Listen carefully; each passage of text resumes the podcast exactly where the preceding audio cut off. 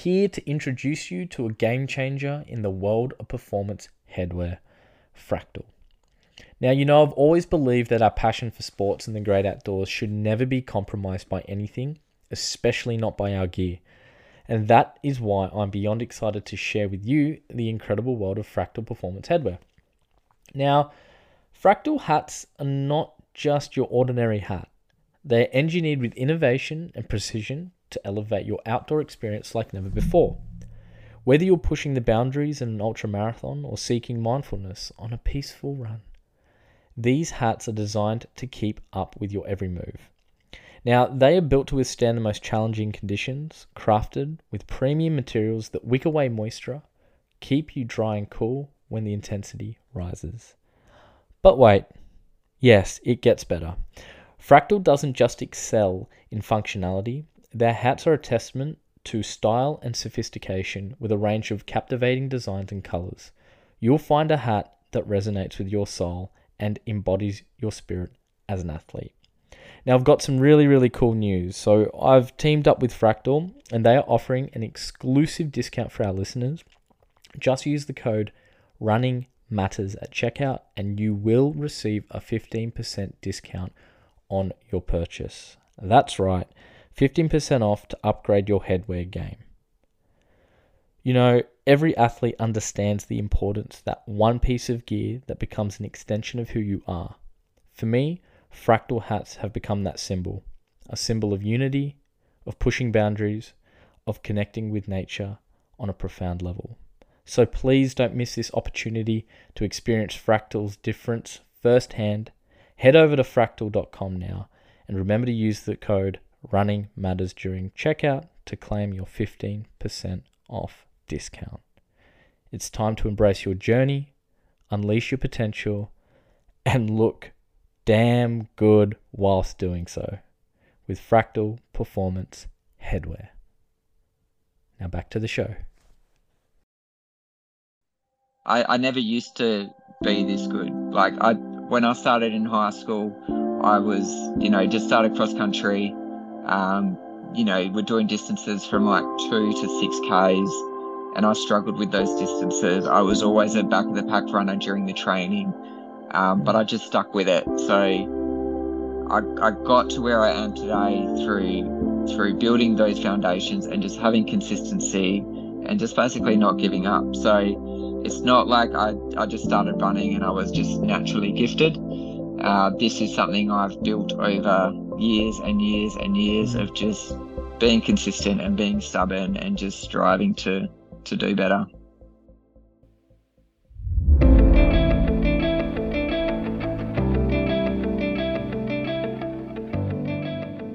We're doing we're, we're finally doing it. We are That's finally it. finally doing all, all the stars um, aligned. Yeah. Um look, thanks for thanks for doing this. I, I know it's been a long time coming and I guess with you I oh, I don't know where to start. Like, uh, there's there's uh, there's so much I want to talk about. Like, your running resume, your ultra resume is massive. So, well, first of all, welcome to the show. Welcome to the Running Deep podcast. Yeah. And um, yeah, thank you for having me. Yeah, that's all right. Um, so I think for me, again, this podcast is I guess it, it's for other people, but for me personally, I think my biggest question is um, why? What is your why? Like, what? Where does that come from? Because I guess for the people that don't know who you are, um, you got what 102 or 102 hours at um, Dead Cow Gully last year, getting yeah. the world record, yeah. which is oh, like oh my god, like oh my 102 hours of running. I just cannot. It, it, I've got a I few little sleeps in there as well. Oh yeah, a few little sleeps. But like, like again, I, I want to touch on that. I want to go in, get into all that, and yeah. I think the best place to start with you is why, like, what got you into running, and why do you want to push yourself to these extremes? Um, it was kind of a bit I wouldn't say accidental, but it, it certainly wasn't planned. Like I've always been a bit of a runner since high school, but I I was never like, you know, one day I want to do like 100 miles, I want to run 200 miles. Mm. It was I was happy doing my my 5Ks. Um, I was, you know, maybe one day I'll do a marathon just to say that I've done it, but you know, it's not really what. I want to do. Um, I, I was really happy and content just doing the the shorter, faster stuff. Um, and it just kind of, as things do, just um, sort of got a bit of momentum and um, yeah, before I knew it, I was I was signing up for a 12 hour run and then a backyard run and a 24 hour run and it just kind of mm. um, escalated a bit. So the only reason I signed up for that first 12 hour is because I had a free entry. Um, mm. It was for the Light Horse Ultra. Uh, and there was a, at the time, there was a three hour, a six hour, and a 12 hour. Um, they've since added a 24 hour. But because I'm like, oh, it's a free entry, I might as well just do the most expensive one, and get my value for money. Mm. and yeah, and I thought, you know what, even if I can't do 12 hours and I can do half of it, then it's you know effectively the same as signing up for the six hour anyway. Or you know even if i just mm. do hmm. three hours it's effectively the same as signing up for three hours. So i might as well sign up for the for the longest. Um so yeah i'd signed up for the 12 hour not really knowing how i'd go. I didn't have much of a plan other than like i just saw it as a tortoise in the hare race. I just slow steady pace uh, and just see if i can maintain that. Um and yeah i kind of started probably like mid pack. There were a lot of, a lot of runners out ahead of me, um, but I wasn't at the back either. Um, and I just stuck to my pace, and you know, I start you know people ahead of me have you know might have gone out too hard and they need to stop for mm. a, for a rest or a sleep.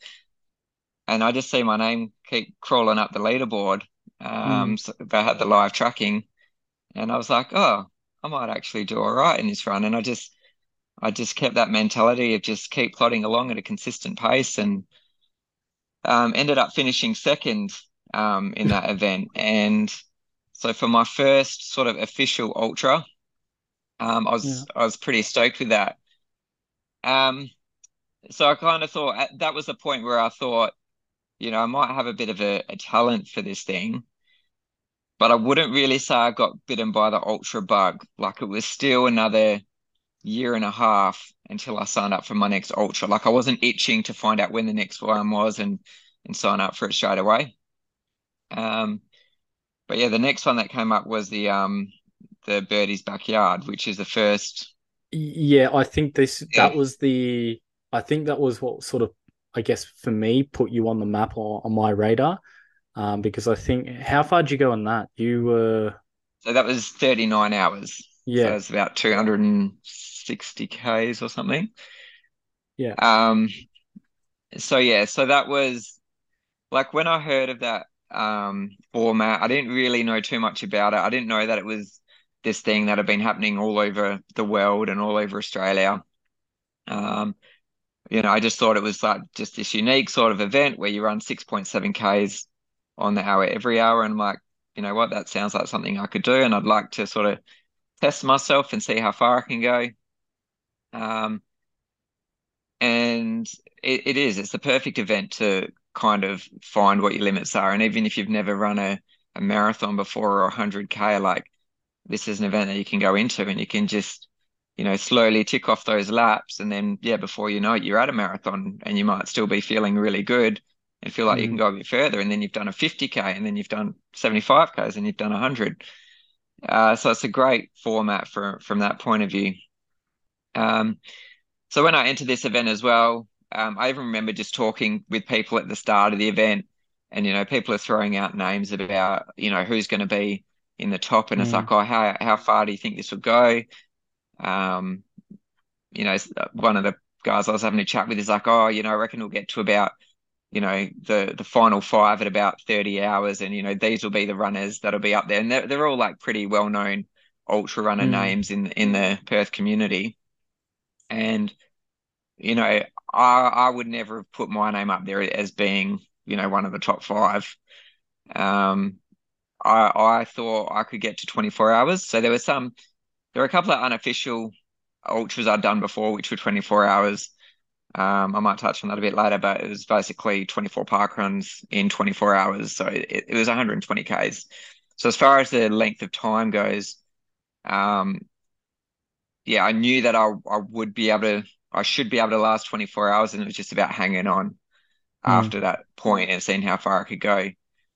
And then, yeah, as it turned out, like got to 24 hours, there, there was probably, I don't know, maybe five or six people left. I can't remember exactly. It was no more than 10.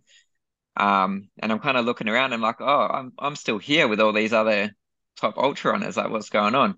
And I just kept ticking over the laps, and these other guys are, are dropping out. And before I know it, it's just me and one other guy left uh, fighting it out as the last two.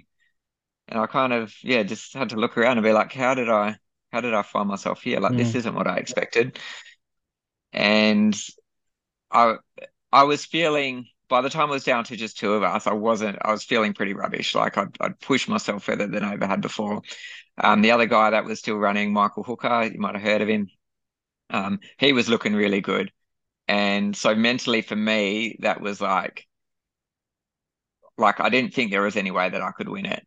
Um, and yeah, it was just to see how far I could go. But then at the same time, there was like but there is that that chance that I could win. So if I just hang in for the next lap, then maybe something mm. will happen, and you know he might drop out. Um, but yeah, I kind of hung on for as long as I could. Um, I struggled on lap 38. I came in with like five minutes to spare. Uh, 39 was even more of a struggle. I came in with like two minutes to spare and basically just collapsed after I came over the finish line. And then everyone got around me. It's like, come on, get up, get up. You know, you, you got to start the mm. next lap. And I'm like, oh, I really don't think I can. But I got to the start line anyway. And I, yeah, ended up taking a, a couple of steps uh, after that start. And then I just collapsed again. I'm like, no, that's me. Mm. That's me done. Um, so I, yeah, I, I felt absolutely destroyed at the end of that. Um, but at the same time, I was like, I was just blown away by what I had achieved and how far I'd mm. pushed myself. And it just gave me this hunger that, you know, I want to get better at this. Like, this is an event I came into without a lot of expectations, without a lot of proper, like, no um, training structure, or, you know, I didn't have any organization or planning mm. going into it. I just kind of thought I could wing it. And I was just like, if I can, you know, focus on this event, um, you know, get my training dialed in, um, you know, put a bit more thought into the planning and organization and all of that, then, you know, I want to really see mm. how far I can go. Like, yeah, 39 hours, um, it was a long way, but I was like, I want to see if I can go further than that. And that's that's kind of where I think the love for that format developed. Um, you know, I have, you know, through that, I've also obviously got the passion for a lot of other ultra events. Like I've done 100 mile runs, you know, quite a few 50K runs, um, you know, still do the 24 and the, the 12 hour runs. Um, but yeah, ultimately, it's all kind of been driven from that backyard, I think, because that's mm. kind of when I realized that this is, um, you know this this is something that I'm good at and something that I'm I'm passionate about and even just you know listening to podcasts and reading books and reading other people's run reports you know I just wanted to soak in all of that information and you know learn about learn about this sport and you know all the things I can do to to help hmm. improve mm. myself like you know just to piggyback off that you know, you, you you're 39 out. How many years ago was that? That was that was oh. at the end of 2020. So yeah, like so three and a half know, years ago. Three and a half years ago, 39 hours, and that was your, you know, that was your max capacity. And then last year, 102 hours, like 60 odd hours, 62 hours plus you know, on top of 39 or 63 hours, shit at math. But you know, there's a there's a massive arc there. That that's a jump. You know, that's another what? Oh, nearly three days. You know, to add to that. So, in that sort of three three year period, is my math right? Or two and a half, whatever. You get it. Yeah. um, Yeah. What does that look like to get to 102 hours for the for the at the time, you know, the official world record for the backyard ultra? Because you, you just don't go, yep, you know, like I'm I'm doing this, I'm pushing myself. Like, what were some of the training protocols, uh, the the basic stuff that you were doing to to go an extra two and a half days or so?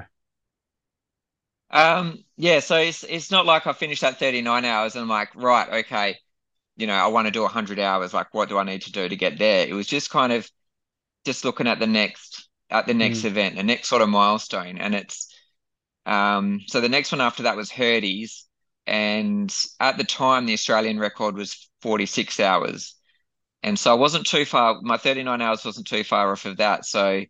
I thought I'd set that as kind of a milestone and let's see if I can reach that and then let's see how far I can keep going after that. So yeah, the next event, um, yeah, got ended up uh, winning that and getting 48 hours.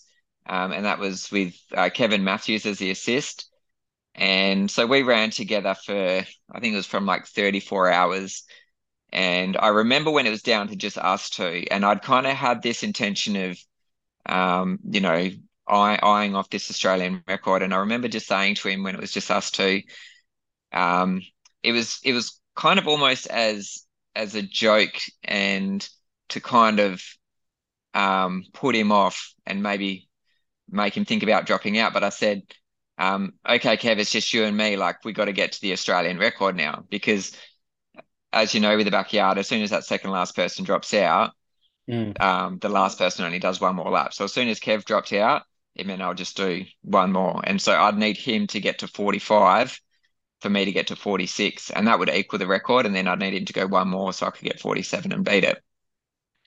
Um, and yeah, so we we ran together for yeah, for what what was it, 34 hours to 46 and we equaled the Australian record and I was like, you know, this is pretty cool, but I'm ready to stop now. Like, you know, kind of hoping that Kev would just drop out and he he kind of pushed on a couple more laps and it got me to 48, which um which is which is a pretty cool number to reach because that's two full days and that gets you into the, Mm. the 200 mile club. Um so yeah, from there had the Australian record 48 hours. It's like, you know, each event after that it was just like, okay, let's see if I can beat my PB. Um and you know, I'd never have that as a as a goal as such. It'll it'll be a milestone like a but I would never I was very cautious about setting goals because I didn't say, you know, I want to reach 50 hours at the next one because then once you get to 50 hours, it's like you've reached your expectations and it kind of might give you an excuse to drop out. So it's always I've got to get at least there, but then I'm going to see how much further I can push it. And yeah, so there was um each event I kind of pushed up a little bit. There might have been, I mean, there were some events where I didn't didn't quite um get my PB again, but I'm still learning from those events. And the thing that was limiting me, like as the last one standing, um, you can only, as I said, you can only go as far as that assist pushes you. Mm. So, um, yeah, so sometimes that was out of my control. If um I, I was, you know, ready to keep going, but then, you know, the assist would stop and I'd have to stop um after that. I remember I think Hurdy's the following year when the record was the record at that time was 51 hours, which I'd got at Birdies.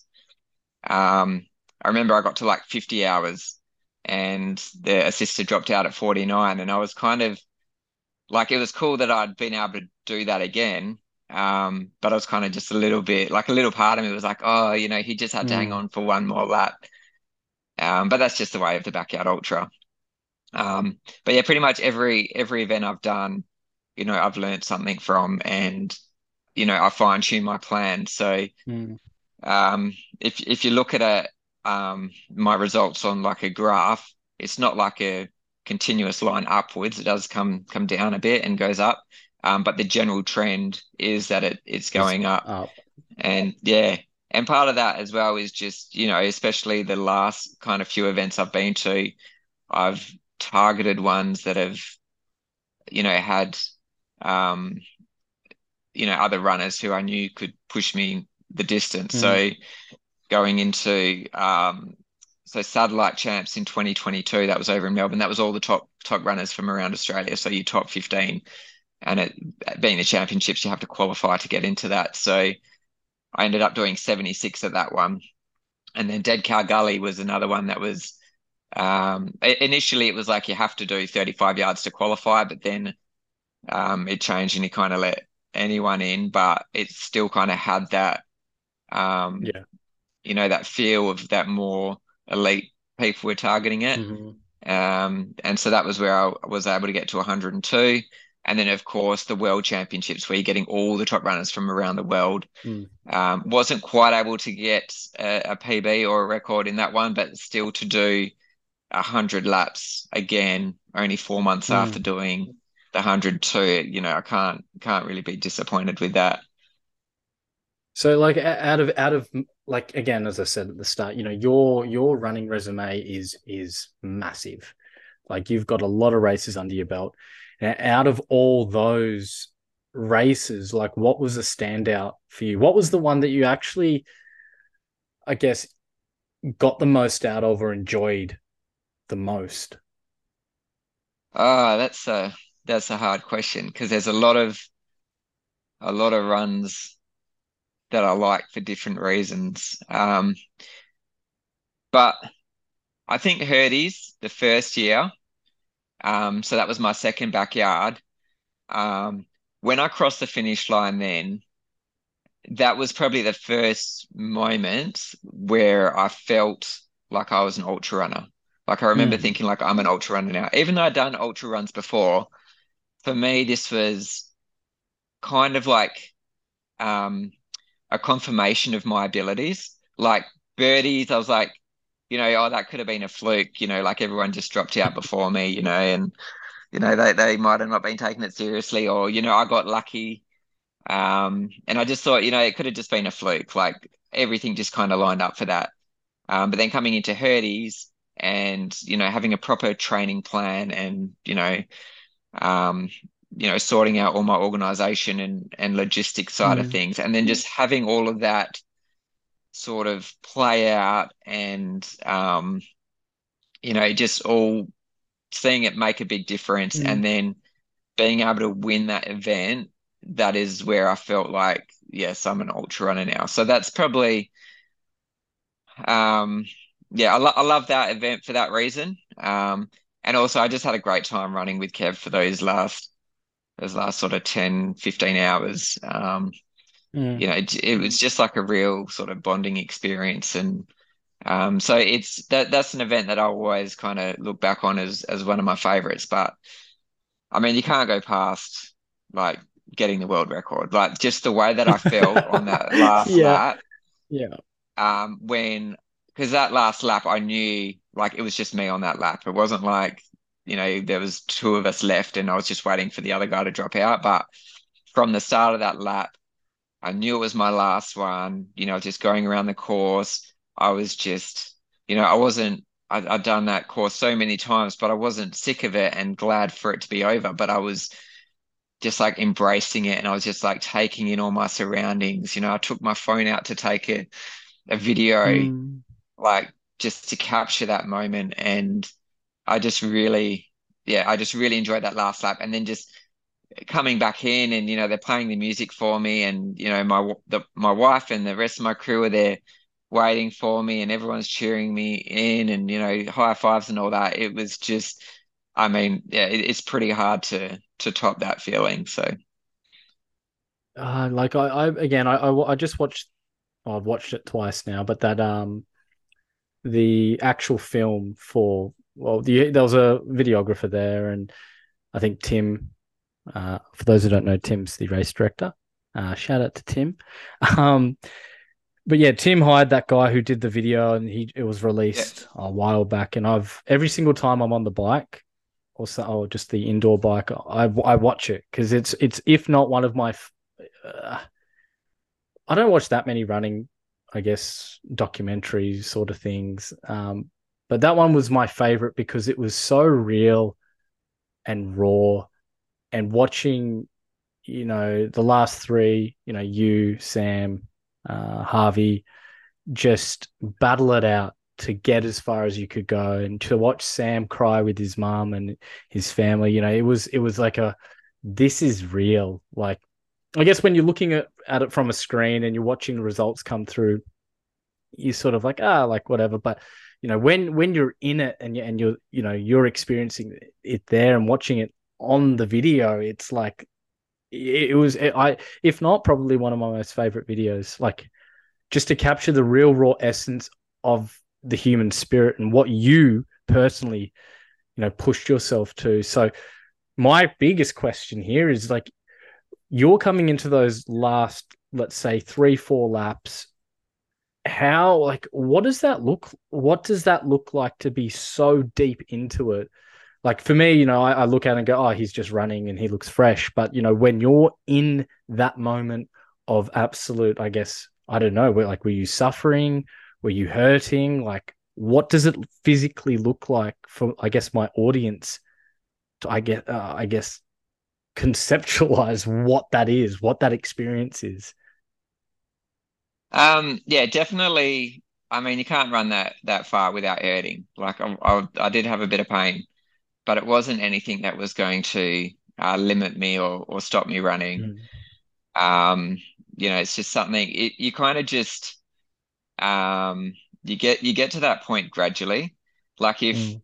someone kind of just you know plucks me off of the couch and put me into that situation with you know all of those you know 100 hours of of pain like just straight into my legs um I'd probably just collapse and wouldn't be able to move because it'd just be such a shock to the system mm.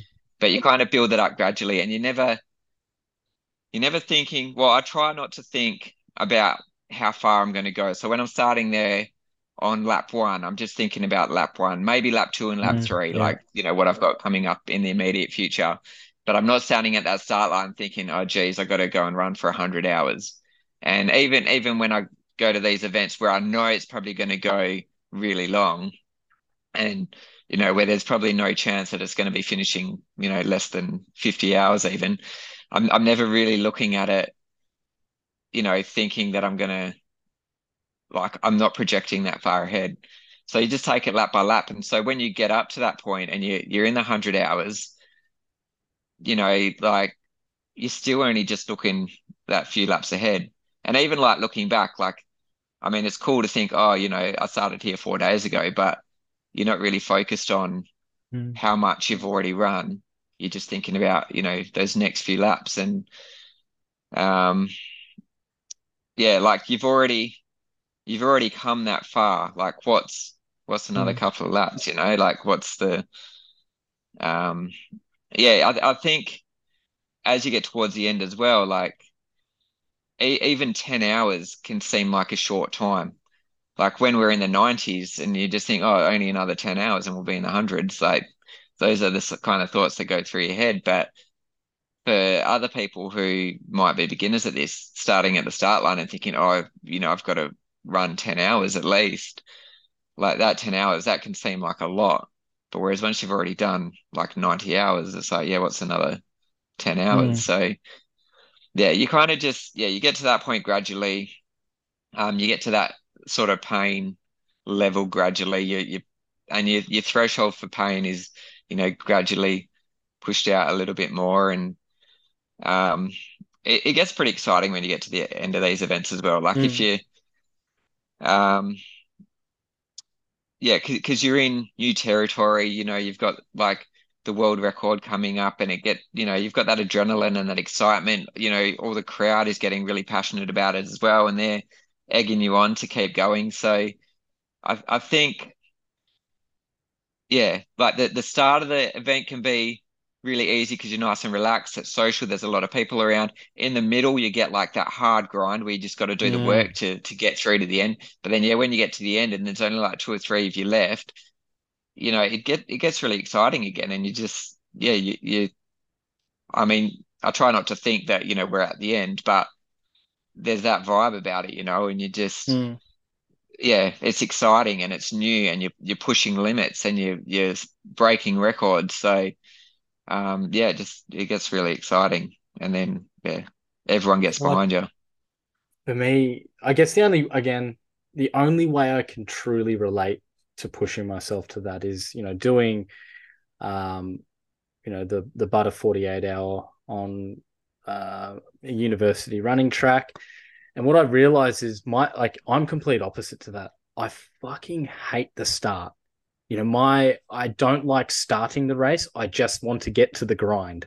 You know, my I just want to uh, get to the really hard yards because that's where I know, for me personally, that's where I excel. That's I know how to hurt, I know how to suffer, and that's my favorite part of the race. Where even for let's say a long run or something like that for my training, I just hate the first initial ten kilometers because it's like, oh, like I have to.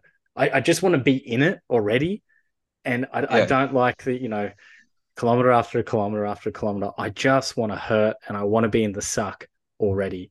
So I've I've personally got to just learn how to I get learn how to suffer early. Like that's the only way I'm gonna, I guess, do well at some of these big bigger events. So it's yeah, I, that's the only. I've only done one solid uh, run in the past, but I've still got a long. Uh, and and again, why I do the podcast is talking to you, trying to it's funny with these podcasts i actually take notes after i re-listen to them to see what i've actually learned from these um yeah. you know so going piggy, piggybacking off that you know like the mental i guess everyone wants to know especially with with you like what what is the mental side like what are you thinking about when you with any of your runs when it, with anything that you're pushing yourself like what's going what's going through your head? What's the self talk? What's the, you know, are, are you going, oh, you can do this, you can do this? Or are you just so like tunnel vision, nothing else matters? You are just in that moment. Um, yeah, I think it's more, I'm just, I, I just don't want to quit. Um, I don't want to DNF. I just, um, you know, I don't, I don't have a lot of that self talk. Like I, I don't feel like I need to convince myself like you know, you can do this, you can do this. It's like I kind of just take that as a as a not as a given, but it's kind of more like I know that I can do well. Like I don't need to try and convince myself of that. Mm. And um it's just a matter of how long it's going to take, not if I can do it. It's when mm. when is this going to finish kind of thing. And I mean, don't get me wrong, like I I definitely go through like downward spirals and then you know I pick back up again and but I think um my my crew does really well in doing that positive talk for me so you know they might you know come and chat with me and remind me about you know the the events that I've done before and you know the the struggles that I've had before and how I've overcome mm. them um but yes as far as the self talk goes it's there might be a little bit of it, but it's more of like I'm just stubborn, and there's just kind of this innate kind of feeling that when I sign up for these events, like I'm going to be there till the end. Mm. Um, certainly don't take it for granted that you know I'm definitely going to be there. Like I'll, I'll look around and like I know that any any other one of those runners has the potential to take it out. Like I used to be you know, I used to be the underdog in these events and think that, you know, I've I've come from a place of of not doing um really well to to where I am today. So, mm. you know, what's to stop someone else from coming in and and beating mm. me? So um but yeah, I guess yeah, th- there's I guess there's a lot of confidence there, a lot of uh, stubbornness and yeah, if I'm if I'm gonna get out of the race, um, it'll have to be something that's out of my control. Like mm-hmm. if it's an injury, um, you know, if I've had some sort of medical emergency or something like mm-hmm. the, these are the only reasons I'm gonna stop running. It's not gonna I'm never gonna be like, oh, you know, I've had enough or, you know, yeah. just general soreness or, you know, I'm just getting bored or I don't think I can beat the other person. Um, like when I go into these events, it's my, my goal is never to win. It's never to get a record. It's never to, um, you know, get a, a PB. Um, they're all kind of nice sort of milestones to reach, but my number one like goal purely intrinsic. Just, yeah, it's just just to stay in for as long as possible. Yeah. Because as soon as you lose focus of that, of your goal, then that's when I think things kind of unravel. Mm. So if you go in it with a goal of of you know I'm going in this to win it, as soon as you start struggling and you're looking around and everyone else is is looking really strong, straight away you're thinking, oh, I'm not going to be able to win this, and you're going to find it hard to keep going. Whereas if your goal is to just stay in as long as possible, you might be feeling like rubbish and looking around and seeing everyone else is looking really good. But to do one more lap is staying in longer than, you know, Mm. if it's to drop out now.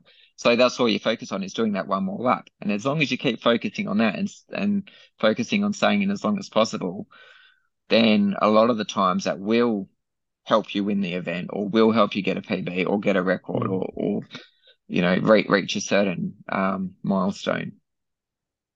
So like to to change gears here a bit, you know, I I saw you just posted something, you know, about David Goggins on Instagram, and you know, Yeah. what's your take on that? Like, you're you're a guy that can run a really, really, really long way, and you know, he can do the same. But like, you know, you said if what was it? You know, if you're not enjoying it, you're doing it wrong. So, like, what's your take on this whole? I guess it's a trend at the moment. David Goggins is the in thing right now. People, um, you know, it's a verb when you say I'm going to Goggins it. You know, so what's your sort of take on that? That whole ideology of pushing yourself to your limit, even though you don't want to. Yeah, so I mean, it's hard for me to relate to him when he talks like that because because I, I run because I enjoy it. Like, you know, I went out on a, a 60k run the other day, um, and from the moment I left home, um, I just really enjoyed that whole run. And Mm. it, it wasn't like that. A lot of ultra running is that type two fun where it might not be fun in the moment, but you look back and it's like, you know, that was really good. Like I really achieved something. Like that actually was fun. But Type you know, some of my fun. yeah, I love that. Type. I've Yeah. never ever heard that before. Type two fun. I'm going to use that. That's sorry. Keep going. I have. That's that's amazing. Okay. But yeah, anyway, so like I go on these long runs and I'm actually just really enjoying the process of being out there.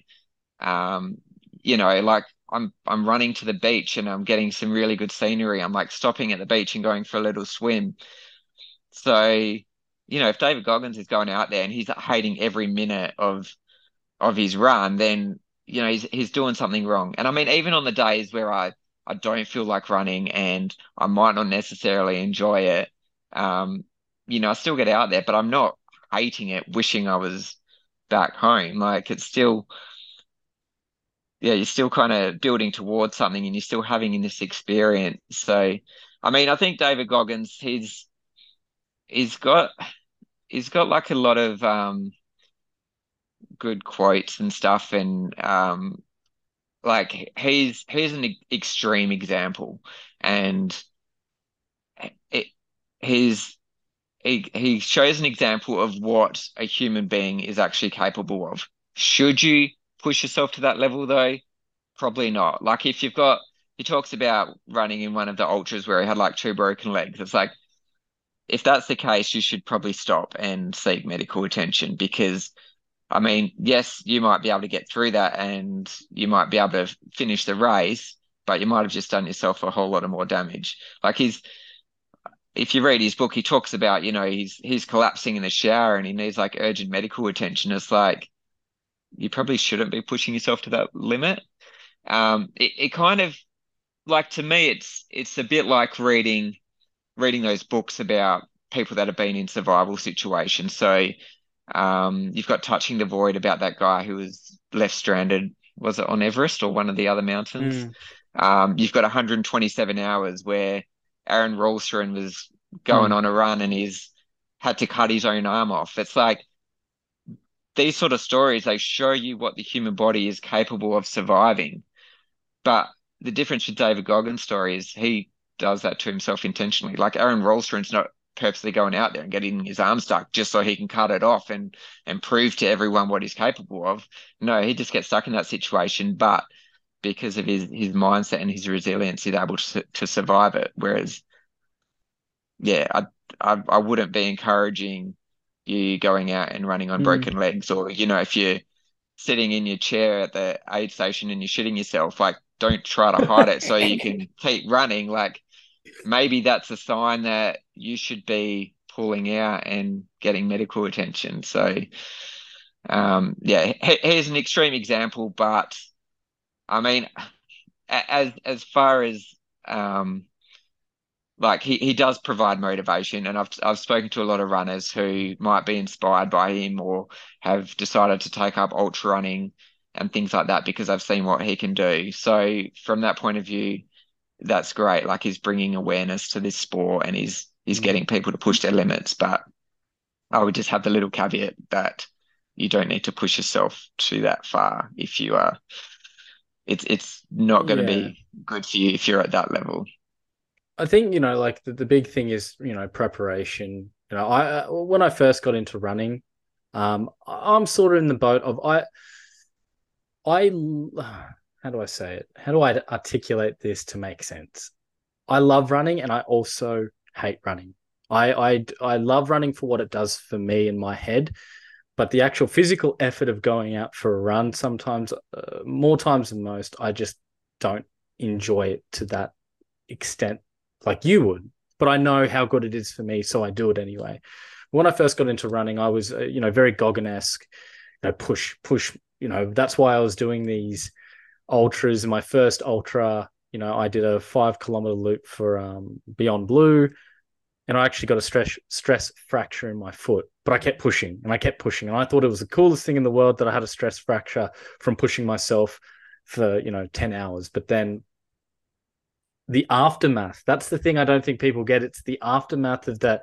You cannot train. Like your your foot's broken. Like my foot was broken. I couldn't do anything, and then I was more. You know, I was in this hole of self pity and going, "Oh man, I'm I'm not resilient enough that I can you know push myself to to the capacity that you know David Goggins would." So, you know, I, I I'll put my hand up. I I was a bit of a you know foot soldier. I guess Goggins foot soldier, but now the more I look into it, you know, there is a side of, you know, it's great that people are pushing themselves, but to the extent and to the capacity of what he has been doing, I don't, I, I don't want to do that anymore.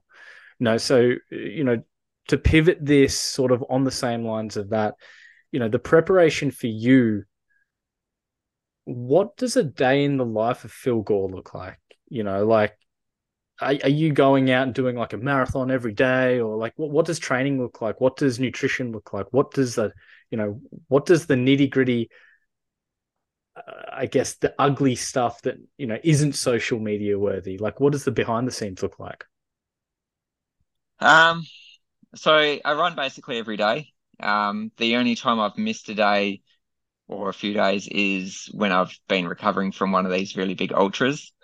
Um, and I've, as much as I've tried, I've, you know, physically can't even walk. So there's no way I'm, I'm going to mm. run. Um, and I always, I always start my day with a run. So, you know, pretty much wake up, have breakfast and go for my run.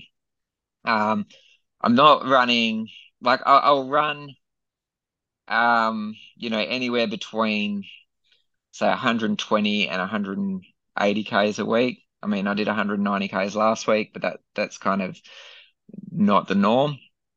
Um, and there might be, you know, a couple of long runs in there, um, one or two sort of interval sessions or hill repeat sessions.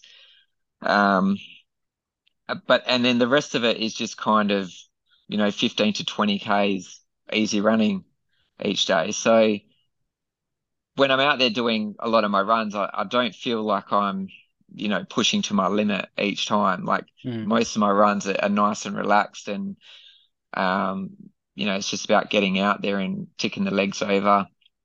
Um, I run to and from work as well, so that mm. helps. That um, kind of gives me uh, like just that added sort of motivation. You know, sometimes when you might not feel like running in the morning, uh, it's like, well, I, I have to run because I have to get to work. You know, I have to make sure I leave the house by this time and Um, I mean, doing those run commutes, it's a really easy way to build the mileage up without feeling like it's impacting your week. Mm. So, I mean, some of my mates will drive, you know, half an hour to an hour to get to work each day. Um, so I can, you know, run five to 10 Ks and that's half an hour to an hour um, of running. And so it's kind of just using up that that time, but using it doing running as well as mm. getting myself to work.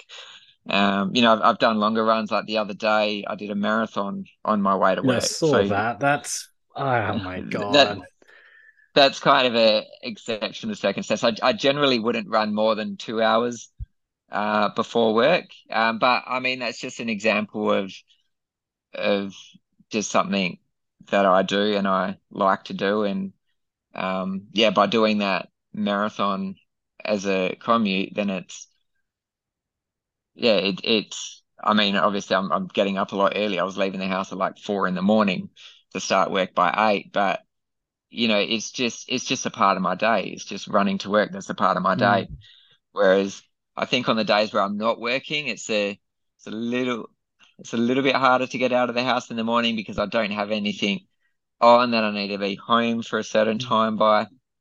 Um, and so, you know, I might wake up and I might dawdle around a bit more. But I mean, most of the time I'm I'm still getting out of out of the house sort of just after breakfast and getting my run done.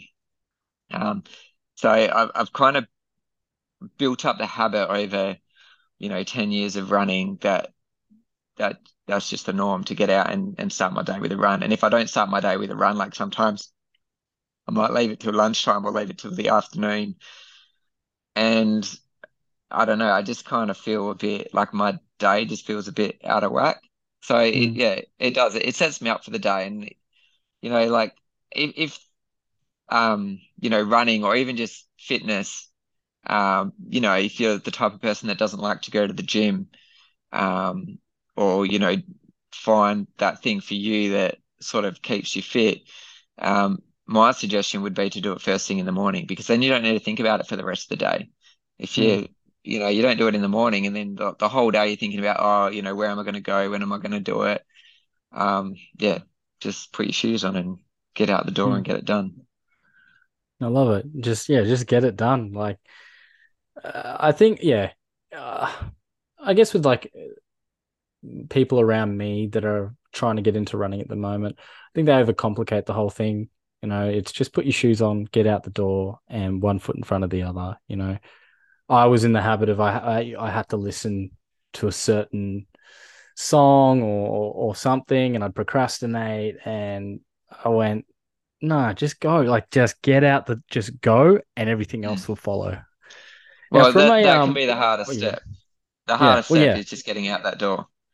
And then, so I will even tell people like when they're thinking about getting into running or, um, you know, they're just starting out, it's the most important thing is to just set up that habit. So if you're consistent with the, um, like you'll have certain, like you can have trigger points. So it might be a certain time of day, like that's your trigger. Okay, it's eight o'clock in the morning. I'm going to go for my run, or it might be, you know, I've had my breakfast now. I'm going to go for my run, or I've dropped the kids at school. I'm going to go for my run. So mm. yeah, you help kind of build that habit by stacking it on top of another habit. So if your habit every morning is to have breakfast, well, after you have breakfast, you're then going to go for your run and you might not be able to go for a run. Like you, you might, um, you still you say you, you eat breakfast, but you've only got ten minutes before you need to go out and do something.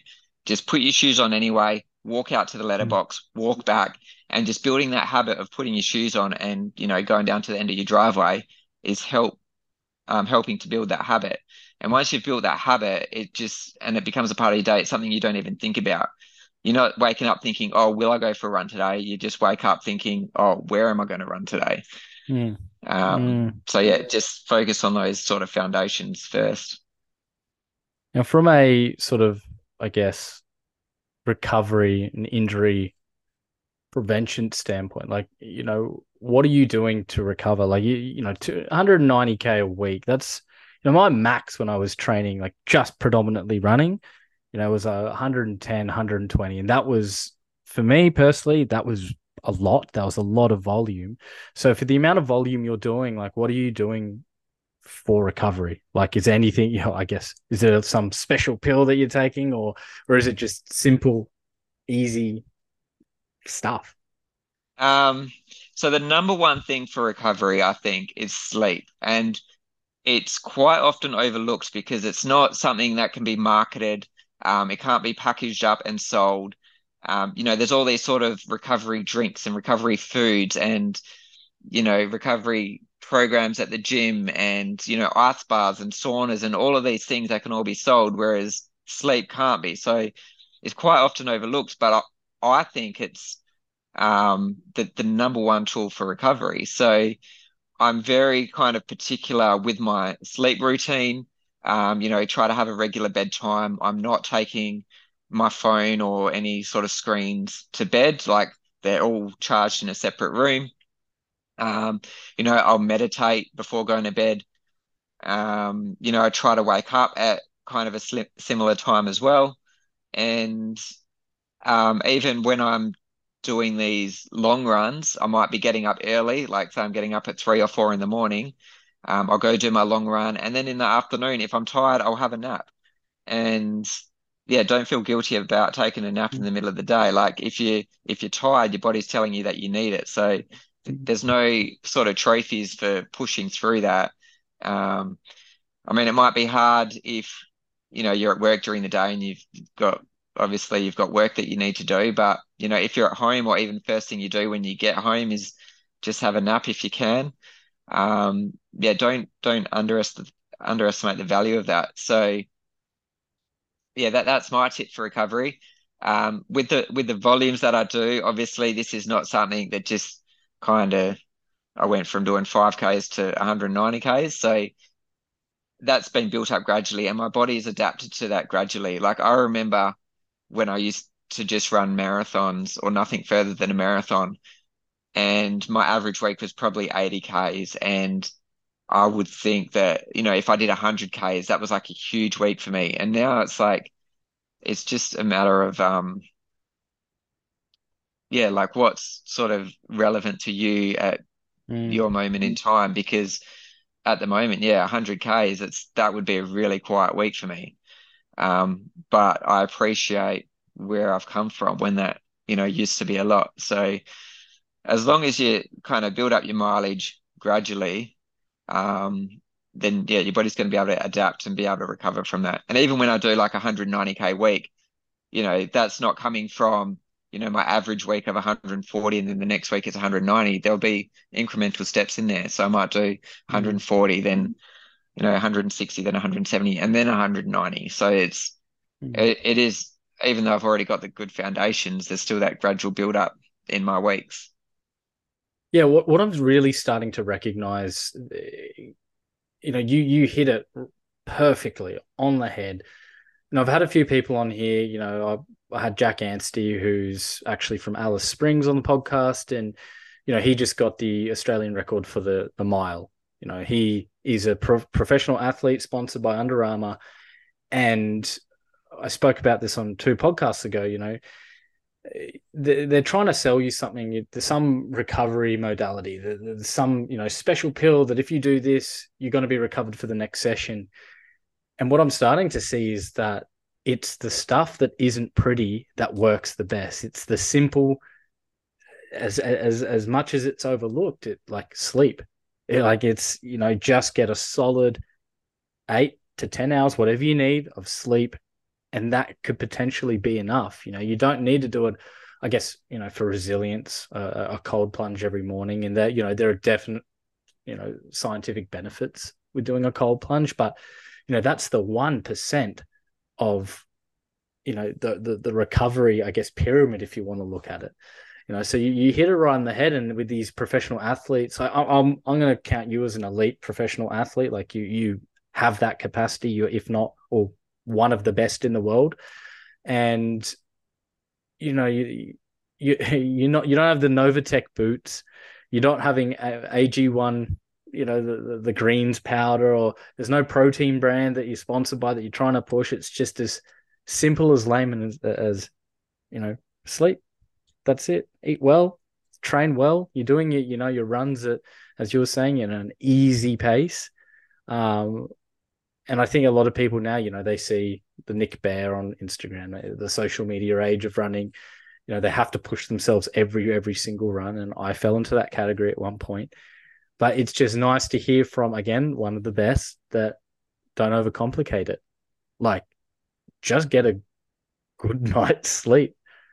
So you know, it's it's good to hear, and I, I think a lot of people get get something out of it that we are overcomplicating it. I yeah. I fucking overcomplicate it. And I'm not saying don't do those other things. Like if you do ice bars and yeah, you find yeah, that yeah. help for you, then keep doing it. But don't overlook the simple stuff. Like sleep is it's yeah the number one. Like you can go on an ice bath for ten minutes, or you can have a good night's sleep. I think the good night's sleep is going to give you a lot a lot better value. Well, I think now, especially in this climate now, there is a I guess, a zero sum approach to everything athletic. You know, it's it's how many minutes you you could be in the sauna, and you're comparing that to someone else. Oh, I did an hour. Oh, I did twenty minutes. How long were you in the ice bath? Oh, I was I was in the ice bath for six hours, and I did this. But then when it comes to sleep, no one's competing on how many hours of sleep they got. Mm. You know, it, it, it's not like oh, I got six hours. Like it, it's actually the opposite. Everyone's competing at the opposite end of the spectrum of how much they didn't sleep. And I yeah. think that that's really got to change. Like I, I'm in hospitality, so I fucking hear it all the time. You know, oh, I only got three hours sleep last night. It's like, oh, great. Like, well, I, uh, that's horrible. Yeah. You know, you know where I'm. I'm really focusing on trying to get between eight to ten hours each night. Again, I've got two young children. It is very hard, but you know, I tell them I, I got nine to ten hours sleep no one goes, oh, well, wow, that's fantastic. It's, you know, there's always someone trying to, I guess, uh, make it a statistic of, you know, trying to one up, if that makes any sense. So, again, it's just really, really good to hear from you. And I think a lot of people will appreciate because of what you've done, because of your running resume. So, I appreciate it. It's good. Mm, but thanks. Bear with me. So, you know, to sort of close this out a bit, you know, my another question, because I, I did tell someone else that I was getting you on the podcast, and this is a question from them. Um, so Maddie, this is for you. You know, how are you? So Maddie's trying to sort of. She's got young kids as well. She's got a family. She's got other things. Like you're a fire firefighter, and how are you fitting all this into your life?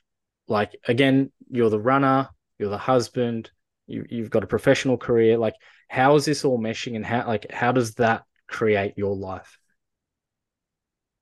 Um, yeah, so it is it is a balancing act between work, running, and family. Um, as I mentioned earlier, though, the the run commutes they're ideal for just getting in those extra k's without feeling like it's cutting into into that family time. Um, and even like my my kids are all a bit older now. I mean, like the youngest one has just turned eleven, so they're all at school. Um, and yeah, my wife, my wife works and she works at the kids' school, um, as a canteen manager. So you know, I've got that time during the day as well, um, where I'm away from the family.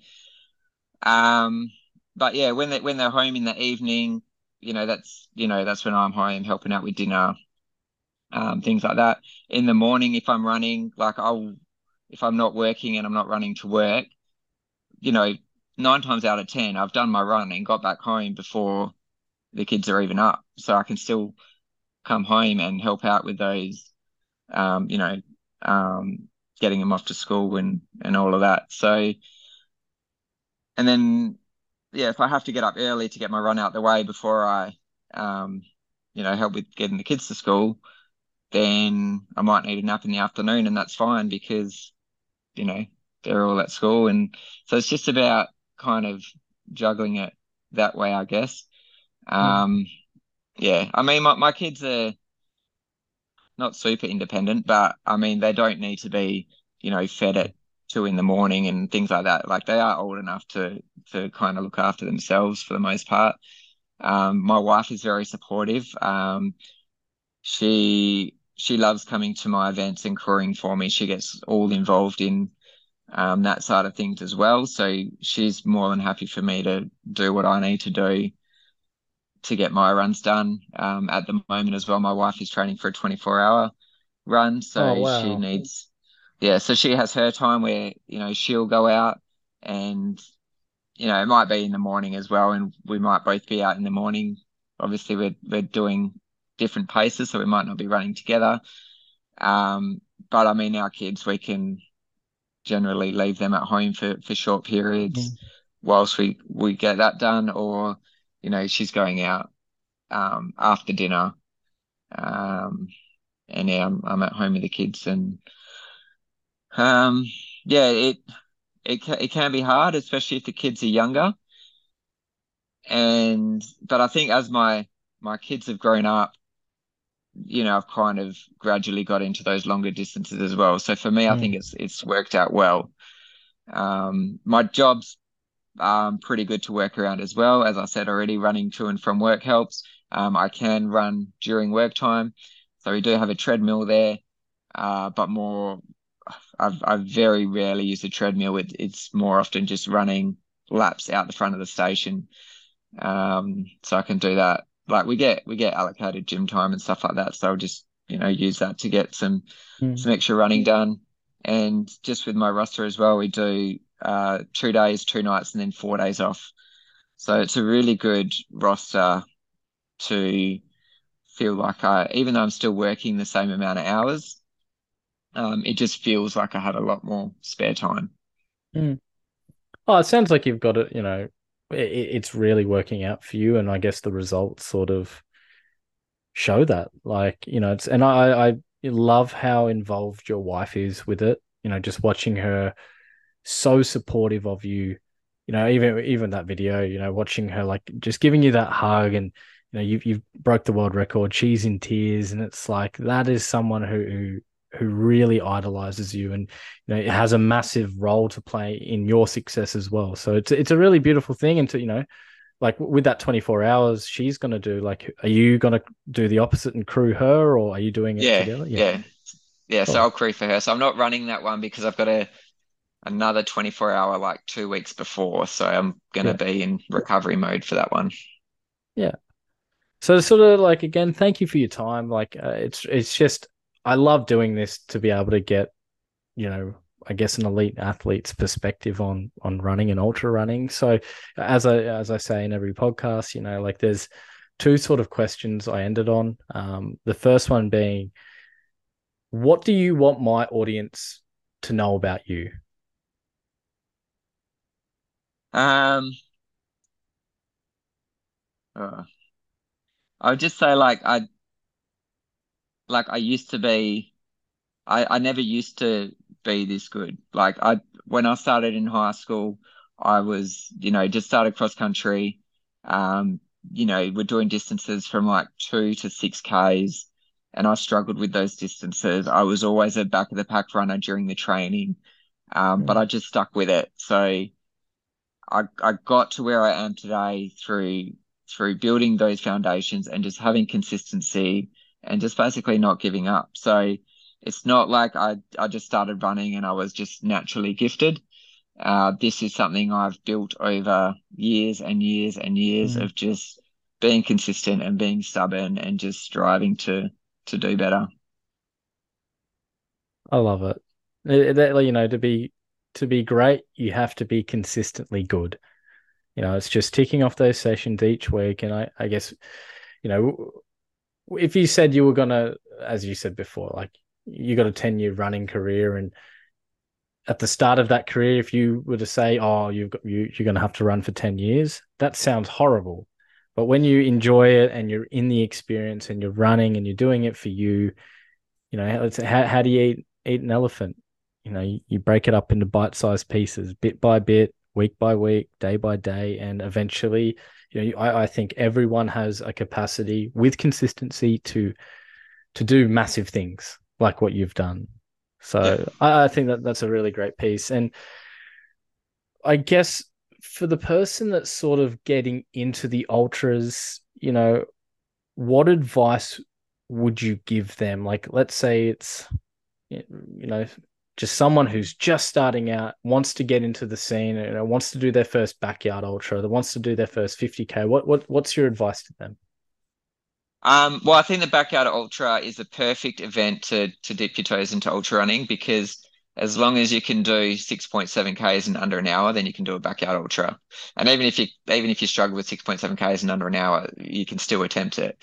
Um, and yeah, you might be surprised at how far you can go. So if you want to run 200 miles, for example, you might, you know, if you sign up for a 200 mile run, that can feel very daunting and overwhelming. And even if you put in all the training and planning and for that race, when you start at that start line, you're still thinking, I have to run for 200 miles. And it, it can seem like an insurmountable distance.